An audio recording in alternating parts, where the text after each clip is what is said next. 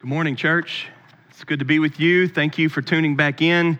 If you would, turn the Bible to Philippians chapter 4. Philippians chapter 4. We hope everybody's doing well. Hope you're staying safe, staying in, staying healthy, taking care of yourselves, and yet at the same time, still looking to Christ and thinking about His church and what it means to be a believer and in the body. And I hope that this Sunday morning you are uh, thrilled and ready uh, that we can still at least do church this way. I hope you're ready for the Word of God to speak to you and to have your heart and mind uh, strengthened by faith through what God's Word says. You know, one of the things that we have to learn as a church is not all sermons are to be the same. We don't want the preacher or the sermon to drive what the Word of God says. That's bad.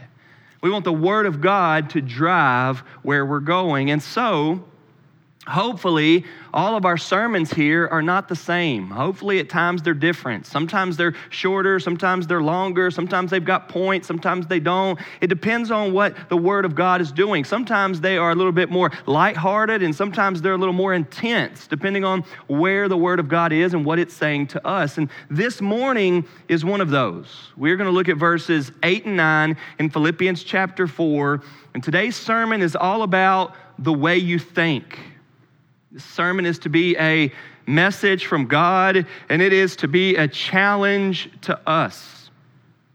We got to be careful with where we let our minds go.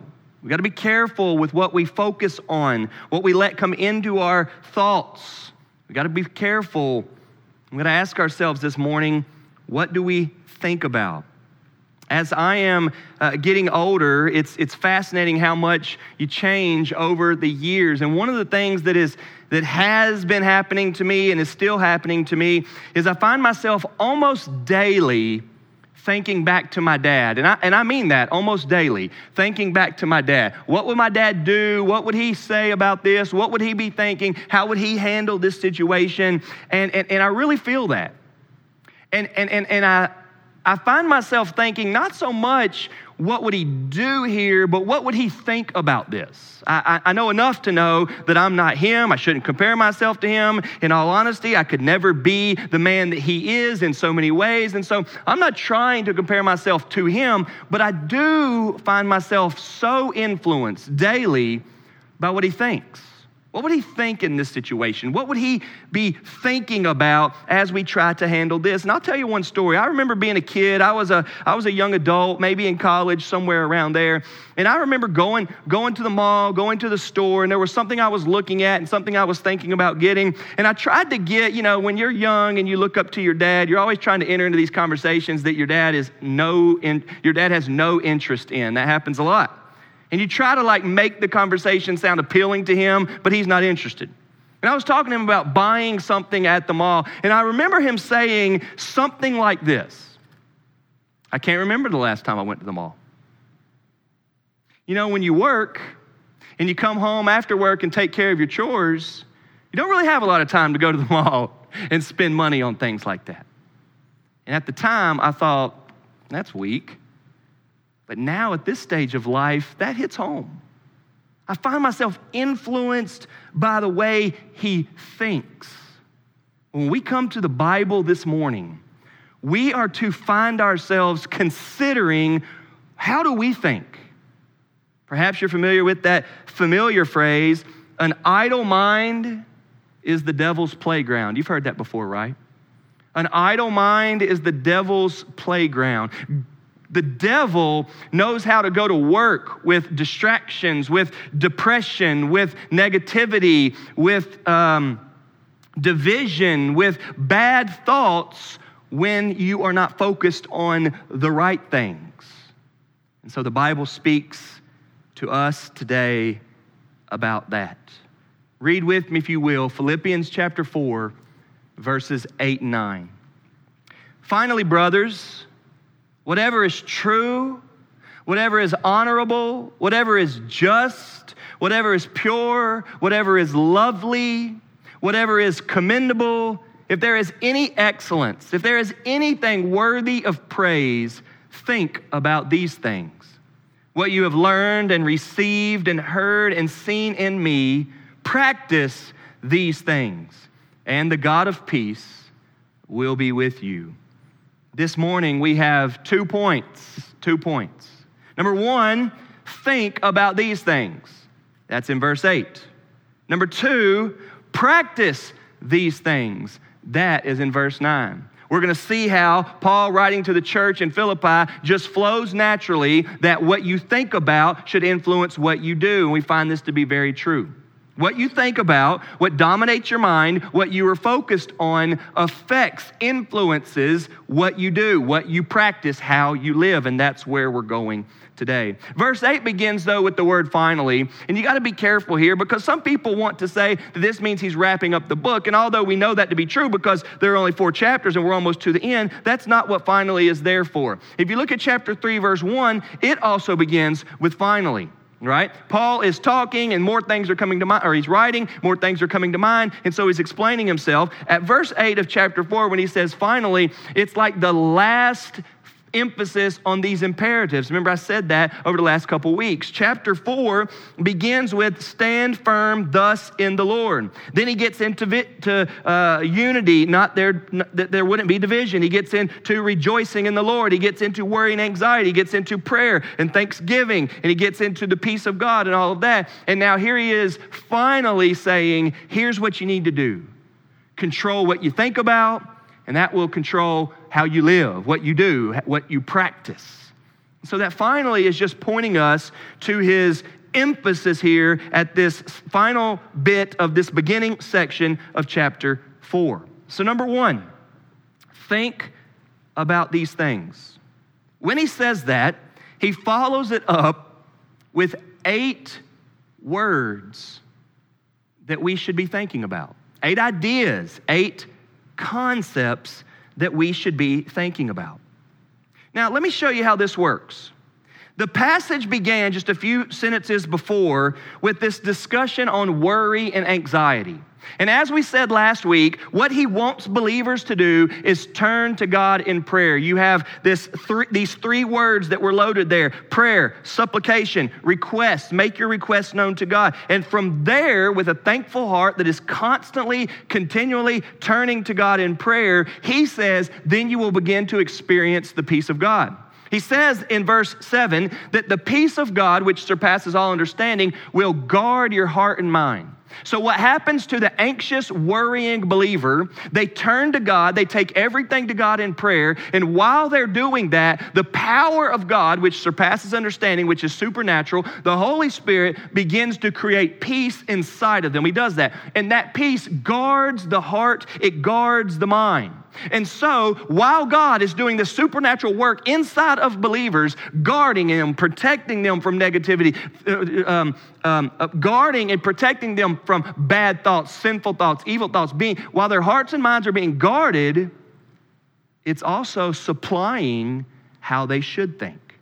So, if the peace of God is inside of us, protecting us, what should we do then? And that's where he goes now. He gives us eight words that we are to think about. One commentator, Walter Hansen, says As a result of God's peace guarding the hearts and minds of believers, their minds focus on all that is excellent and praiseworthy. In this list, in verse 8, in verse 8, we have eight, eight, eight terms. We have eight virtues. The first six are adjectives, the final two are nouns. Six adjectives, two nouns, eight virtues that we are to think about. And this is why I said at the beginning that this sermon would be a little bit different because in our two points today, our first point has eight points. All right? So here we go. Buckle up. Number one, whatever is true. We are to think about things that are true. Look there in the Bible. Finally, brothers. Whatever is true, think about that. Whatever is true. Each term we get to, I want to say some synonyms, some words that remind you of things that are true, and a couple antonyms, some things that it's not, to frame this a little bit. Believers, people that are focused on God, being guarded by the peace of God, are to think about things that are true. What is true? Conforming to reality, conforming to fact, things that are accurate, things that are authentic, things that are genuine. We are to think about those. We are not to think about things that are false. We're not to think about things that are fake.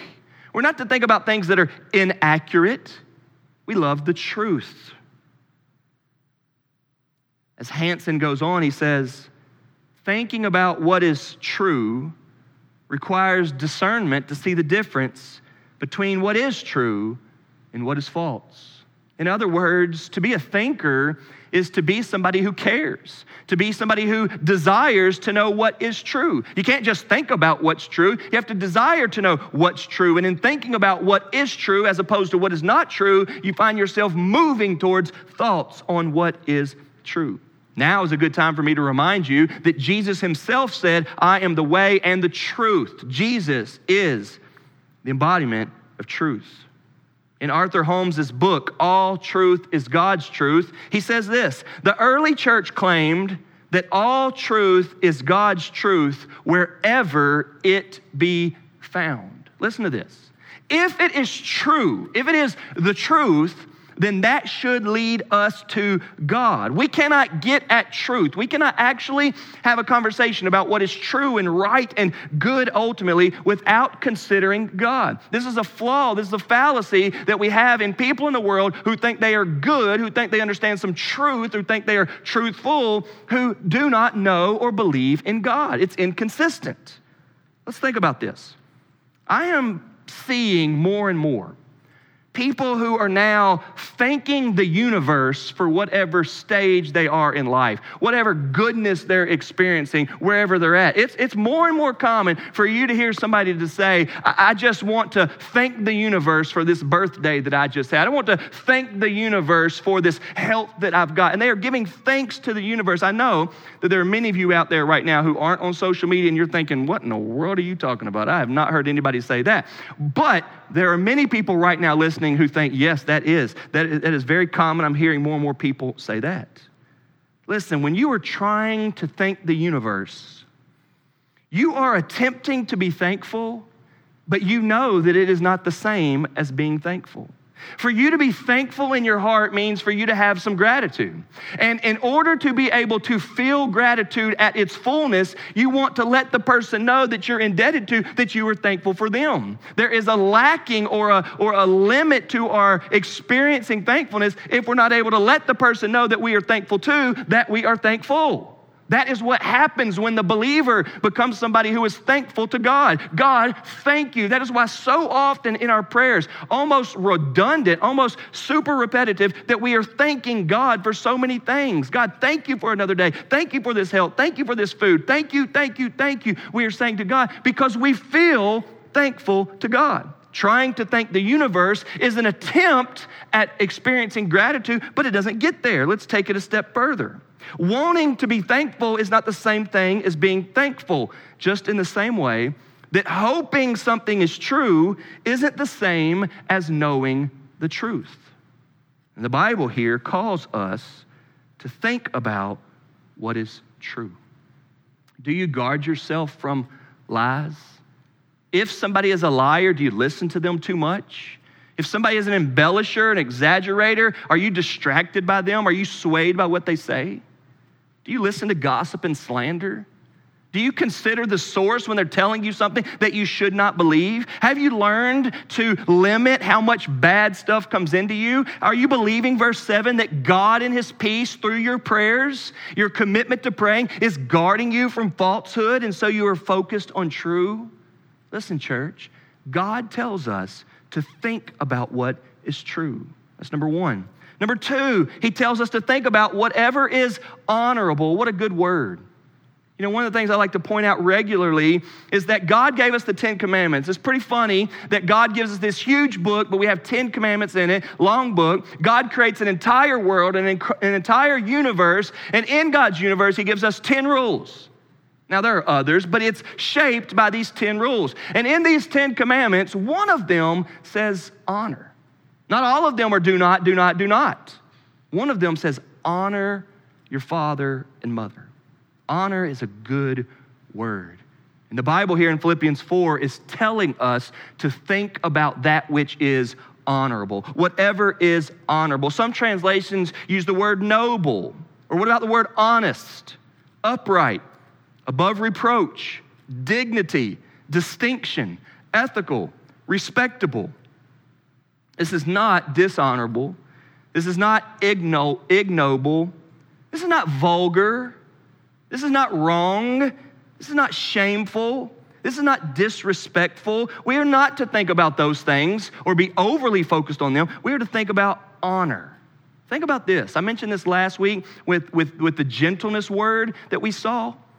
In the pastorals, 1 Timothy, 2 Timothy, and Titus, we hear that deacons are to be honorable, women are to be honorable, older men are to be honorable, they are to be noble, they are to be worthy of respect, they are to be above reproach. We find the Bible telling us time and time again that followers of Christ are to be living in a way that should be honored. We are to think about honorable things. When we start to think about that which is honorable, we really get at that which is uh, to be modeled after. When we start thinking about somebody that deserves honor, we find ourselves going, we should want to be that as well. If you honor somebody for their achievements, then you recognize that they've done well. And so you want to show honor there. So now I think is a good time for us to get at our speech. Believers must care about how they talk. We must believe that the Bible says that God tames the tongue.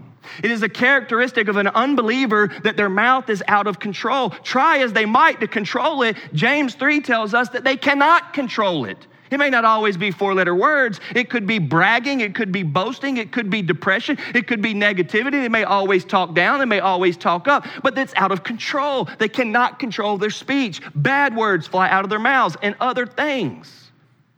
The Bible teaches us that God can tame the tongue, and He does. And so we should want our speech to be something that is honorable. We should want our children to talk the way we talk. We should want our people in our lives to talk the way we talk. That would be an honor for somebody to speak the way we speak. We're to think about this, to think about whatever is honorable. And I know that in 2020, there are a lot of people saying, well, speech is speech, man. We got a lot bigger problems in the world. I realize that most people don't care about the way we speak. I know that. But I also know that they aren't focused on what we are.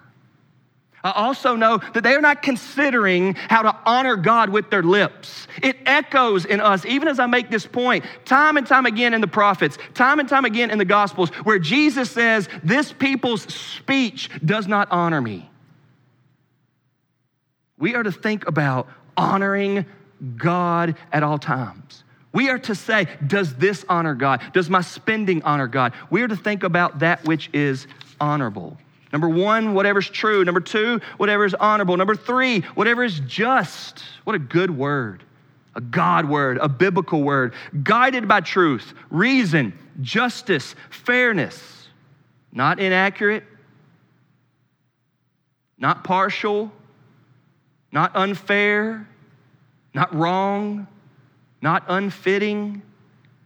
You know, the more and more you live this life, the more and more you're going to come to a situation in life where it hurts you so bad, and you will have to say the words, That's not fair. We've all said that before. We've all observed it before. Happens in my home, it happens in our lives, and you know what? Anytime, at least in my little circle with my family, that we start having the discussion that that's not fair, I find myself going, well, guess what? Life's not fair. We are all familiar with things that are unjust. We have experienced things that are not right, unfair, wrong, unfitting, par- uh, partial, all of that. But I want to tell you here today that God is just. He is completely fair. You know, it's pretty come pretty common these days for people to boast that only God can judge me. You've heard that before? It's a really popular tattoo, actually. I mean this with all seriousness. He will. He will judge you. and you don't want him to. Nobody wants God to be just with them, and he will be. But Let me remind you now that God, being so true and faithful and just, that so he would not have to judge you, he has already judged your sins in Christ. For when God punished Christ on the cross, we saw the holy, faithful, good, and true wrath judging his son, punishing his son, being absolutely fair and just to punish sin in Christ so that he would not in us. And so when we turn to him and cry out and we say, God, forgive me of my sins, he can forgive us and not judge us and still be fair because he was already fair in Christ. Amen. Praise God. I do want to point out that Philo, that, that, that, that early philosopher during the, the, the time of Christ, said that just is the cardinal virtue, that it is the most important one. That is one of the reasons why we must look to God to understand what fair is. Do not try to evaluate what is just or fair on your own. You're not a good judge, but God is. He is a true and faithful judge. He is just. Number three, just. Number four, whatever is pure. What a good word. Morally blameless, authentic, natural, real. The opposite of pure would be abnormal, cloudy, counterfeit, dirty, immodest. Pure is a good word.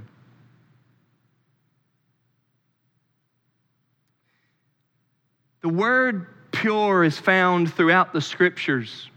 And, and you can even think right now of many of them. Let me share them with you.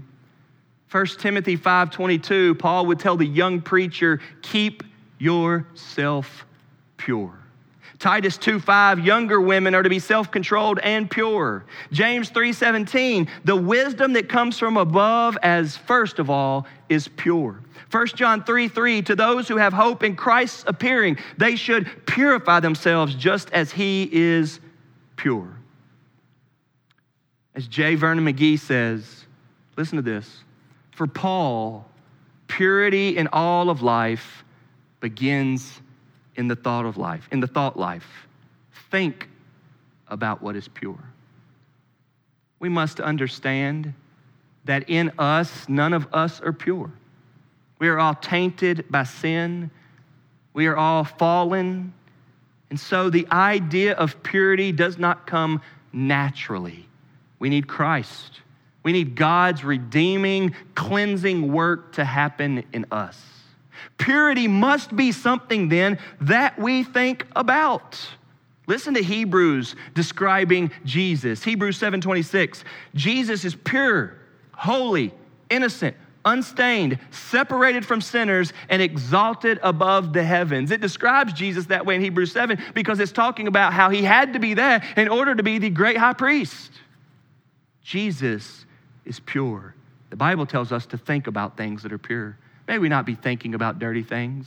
May we not like to find ourselves rolling around in the filth and mud. May it not be easy for us to find ourselves in conversations with people who know nothing of purity. May we be able to walk away from those, say, No thanks, I don't want to hear it.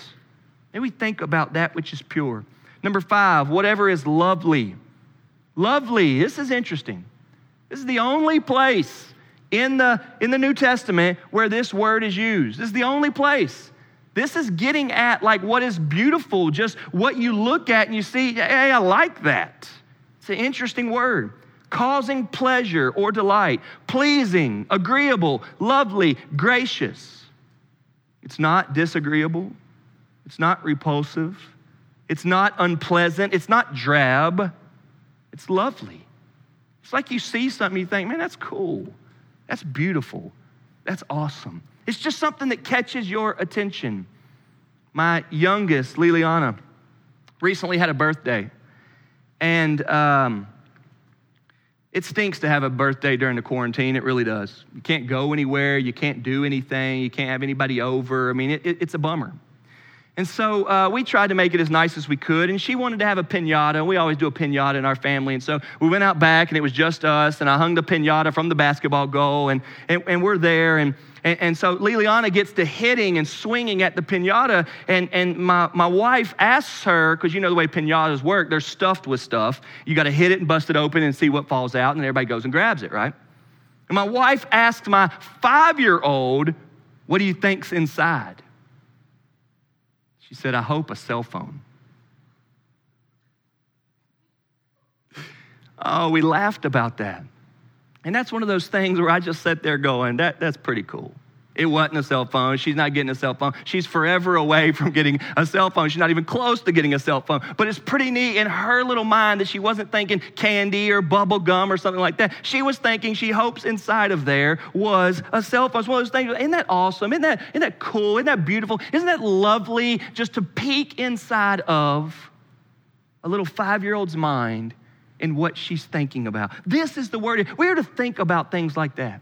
We are to think about things that are sweet and pleasant and cute and, and things that make us smile and things that make us uh, chuckle and things that make us happy and things that are good for us, to be honest. Whatever is lovely. Number six, whatever is commendable, good report, admirable, praiseworthy, fair spoken, fair sounding, things that we would recommend, things that we would point people to. We are not to think about things that are bad, things that are unworthy, things that are blameworthy, things that are wrong, but things that are commendable. You know, time and again, I have people say, Hey, I'm applying for a job, I'm applying for a school. Can I put you down as a reference? And I, I, I like doing that. You know, I say, Sure. But there have been a few times where I'd say, Yeah, go ahead, but I'm going to tell them the truth. Yeah, go ahead, and I'm going to tell them the truth. If you want somebody to recommend you, then you ought to be living in a way that you can be recommended. And the Bible says here that we're to think about things that are commendable. If you want somebody to say, hey, he's an honest man, guess what? Be honest. If you want somebody to say, hey, he's a hard worker, man, he will, he will work hard, guess what? You have to work hard. And the Bible wants us to think about those things. We are to think about that which is commendable. So those are our first six adjectives. That which is, verse 8, that which is true, whatever is honorable, whatever is just, whatever is pure, whatever is lovely, whatever is commendable. And then we go to the two nouns, and it ends verse 8. It says, if there's any, any excellence or anything worthy of praise excellence and worthy of praise. Whatever it is out there that's really and truly good, whatever it is out there that is really worth our attention and our focus and our, our, our affections, think about those sort of things. You ever found yourself wasting your time? You ever had your phone pop up and tell you how much screen time you've done this week and you thought, what? That's awful. I wish I didn't do that, right? God is telling us here that we are to think about good things, excellent things, worthy things.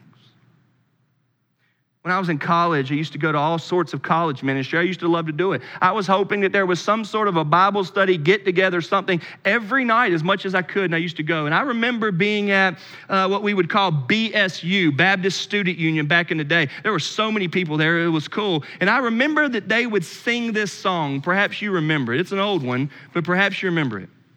When I think about the Lord, how he saved me, how he raised me, how he filled me with the Holy Ghost, how he healed me to the uttermost. When I think about the Lord, how he picked me up, turned me around, how he set my feet on solid ground, it makes me want to shout. Hallelujah. Thank you, Jesus. Lord, you are worthy of all the glory and all the honor and all the praise. That song embodies Philippians 4 8 and 9. When I think about what Jesus has done for me in my life, when I think about my sins being forgiven, God receiving me based off of His love, not my performance, when I think about God being a patient, loving Father to me, when I think about Him being the God that loves me and is worthy of everything for our lives, it makes me want to love him back. And that is what this is saying. We should be those who are thinking about those things. We are to be. Listen to what Walter Hansen says as we get kind of towards the end of this. The command to think requires his readers to give careful thought to a matter, to consider, to ponder, and let one's mind dwell on something. Paul is calling followers of Christ to be attentive, reflective, meditative thinkers. Developing, this is important for our church, developing a Christian mind and character requires a lifetime of discerning and disciplined thought about all the things that are excellent and praiseworthy. Perhaps you are a Christian, but you have yet to get your mind focused and thinking about the things God wants you to think about. Perhaps your very faith of loving and following Jesus is going against the grain because you have not put a control on what you think about. And so we hear Philippians 4 8 telling us to think. As we finish up this first point, think about these things. I hope your mind has gone to where I'm about to go. Paul is telling the Philippians to think about Jesus. Listen to this Jesus is the truth, Jesus is the most honorable, Jesus is just. Jesus is pure. Jesus is lovely. Jesus is commendable. And you are to think about those things because we see them so good, so clearly in Jesus. It has been said, listen to this, that Philippians 4 8 is the briefest biography of Christ. One verse, eight virtues that our Lord Jesus embodies. May we think about them. May we think about things that Jesus is like.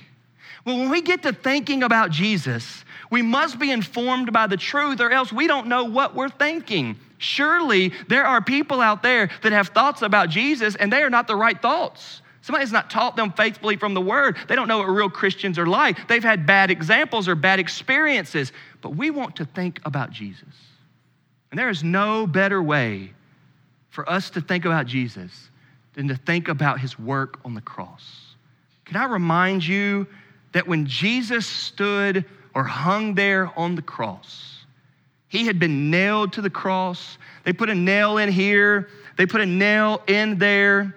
They crossed his legs over, nailed him through there, and he's hanging on the cross. We just came out of the Easter season, so we, we, we remember the sayings of Jesus on the cross. And, and, and he said all those different things. He said, I thirst, and he said, he said those different phrases. But the one that we always think about is him saying, Father, forgive them. They know not what they do. Jesus on the cross hanging in a crucifixion because they hated him. They had already beaten him. They wanted him to go away. They didn't want to deal with the thought of God. They, they, they, they, they wanted to get rid of Jesus. And he's hanging on the cross. And as he's hanging on the cross, demonstrating love like we could never imagine, he says, Father, forgive them. Would you think about that? Would you think about that more often? Is it good for you to think about that? Are there days or weeks or months? Are there whole seasons of your life where you've not thought about Jesus and thought about who he is and how good he is and how true he is and how honest he is and how faithful he is and how gracious he is? Would you think about him at, if there is such a thing, at the worst moment of his life? Suffering under the crucifixion. He can hardly breathe. He is suffocating to death, literally. And as he is suffocating to death, he prays to his Father in heaven Father, forgive them. And when he says, Father, forgive them, he certainly meant those that killed him, but he also meant me and you. Father, forgive them. Would you think more about the Father's love to forgive you? Would you think more about the Father's ability to forgive you? Would you think more about the Father giving His Son to die in justice and fairness so that He could forgive you? And as you think about that, would it bring peace to you? Would it settle your worry and anxiety? Would it bring joy to you? Would it control your thoughts? Would it help? Would it save your soul? If you've not thought about that before, start thinking now. Let your mind go there. Run down that trail. Chase after Him. Believe in Christ. If you will ask God right now to forgive you of your sins and believe in Him, He will. He loves you. Think about that. Philippians 4 8 tells us that we are to think about these things. We are to think about those eight virtues. And in thinking about those eight virtues, we must think about Jesus for he embodies them. But then we move on to verse 9, our last verse here today. And it's where we see our second point practice these things. Paul then goes from telling them to think about that to now about himself. Verse 8, we don't have anything really about Paul. Verse 8's to the church, and there's nothing there about Paul.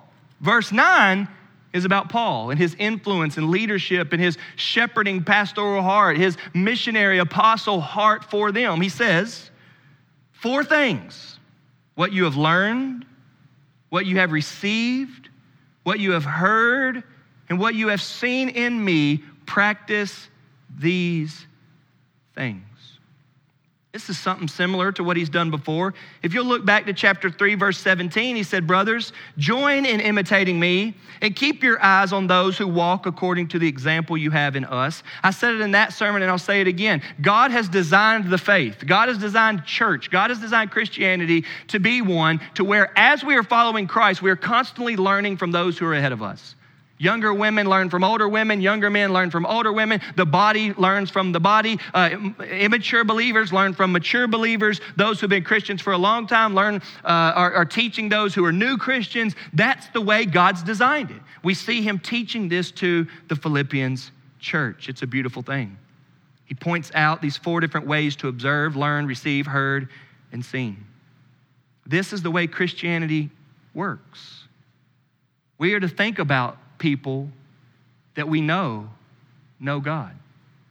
We are to think about people that we know walk with God. We are to think about people who know how to think when it comes to their faith and Christianity. And so we are to observe them and then want to put it in practice. I never forget a time several years ago. I was hanging out with some guys, and we, we ended up in a position where uh, we, we were hanging out and somebody had brought to our attention that there was something that we needed to pray about. And it was a whole bunch of people, and not everybody that was in the in the room was a praying person. And so everybody said, "Hey, there's kind of an emergency going on. Could we pray?" And anybody that wanted to pray could pray. Well, we had a we had a professor from back in the day that would pray in class, and when he would in when he would pray in class, he would always end the prayer with "Amen" and "Amen." And I've never done that before. That's not the way I pray. If you ever heard me pray before, it's just in Jesus' name we pray. Amen. I only use one amen at the end of my prayers, typically, right? But I will never forget this professor who used to always say, Amen and amen. And I had a friend, and, and I don't even know if he was a believer, but we were in this room and they had asked us to pray. And so we went around the room, and there's probably 15 people in there, and only about four or five prayed. But when it got to him, he prayed. Short little prayer, it was awesome. And when he got to the end, he said, Amen and amen. And it was awesome. And then it came to me, and then I prayed, and the whole scene was over, and we left the room and we were going out. And as we were talking, he said, Did you hear how I ended my prayer? He said, You know where I got that? From Professor such and such. He had seen a man pray, and it had influenced how he would pray. Church, what we should really be is a huge domino effect of what we have learned from those who were before us we should be wanting to live our lives so that the person that's behind us has our eyes on us to be closer to God. We should be living in such a way that others can practice what they see in us. Practice these things. Philippians 4 8, think about these things. Philippians 4 9, practice these things. When you think about the things of God, and when you practice the ways of God, look how it ends. Look at how verse 9 ends. And the God of peace will be with you. Now, Paul writing under the inspiration of the Holy Spirit, knows what he's doing here. In verse 7, he said, The peace of God will guard your hearts. But in verse 9, it's now the God of peace. So Paul has two phrases here that are meant to strengthen the believer. There's the God of peace and there's the peace of God. The peace of God comes when we pray with thankfulness. It removes our worry and anxiety and God gives us that peace. But here we are now with a life of thinking about these things and a life of practicing these things and we have the God of peace with us. When you walk with God and you think about God and you live for God and you try to obey God and you live in light of the forgiveness that God gives, you now have God, the God of peace. What a neat wordplay he does there. Peace of God, verse 7, God of peace in verse 9. So, in summary, think about these things, practice these things. But notice this. If we move from verse 4 all the way to verse 9, here's what we get praying to God with, thanks, with thankfulness gives us the peace of God guarding our hearts and minds and the peace of God guarding us influences what we think about. And as we are influenced by what we think about, as our thoughts begin to change, then we see our anxiety and our worry go away. As we are think as what we think about influences what we do, then what we think and what we practice grows our closeness to God, the God of peace. Paul is writing to a church a church made up of sinners like us, a church made up of people that desperately need God. And he's writing to a church, and they have struggles just like the world does today. And he wants them to have the peace of God, and he wants them to know the God of peace. And so he walks them through with these imperatives here in chapter four pray to God, peace of God guarding you, the way you think. The way you think influences what you do. And when you are thinking and doing the way God wants you to, you find yourself experiencing the peace of God. Church, may God use His word to build us. May we learn to think about Jesus and the things that He embodies. May we learn to put into practice the ways of God, and may we experience His peace. Father in heaven, we thank you for Philippians. We thank you for your word and the power of it. God, we thank you for this list we thank you for this list of these eight words, these eight virtues. God, I pray that those things would be in our lives. I pray that we'd be a church that, that represents those things. Lord, I pray that we would know Christ and we would be able to see him on the cross. We would think about him on the cross and we would know that was for us. Father, help our church, help our lives to be ones where we are a good example for others Father, may you use your word to draw people to Jesus. God, we love you and thank you for this good time here together. In Jesus' name we pray. Amen.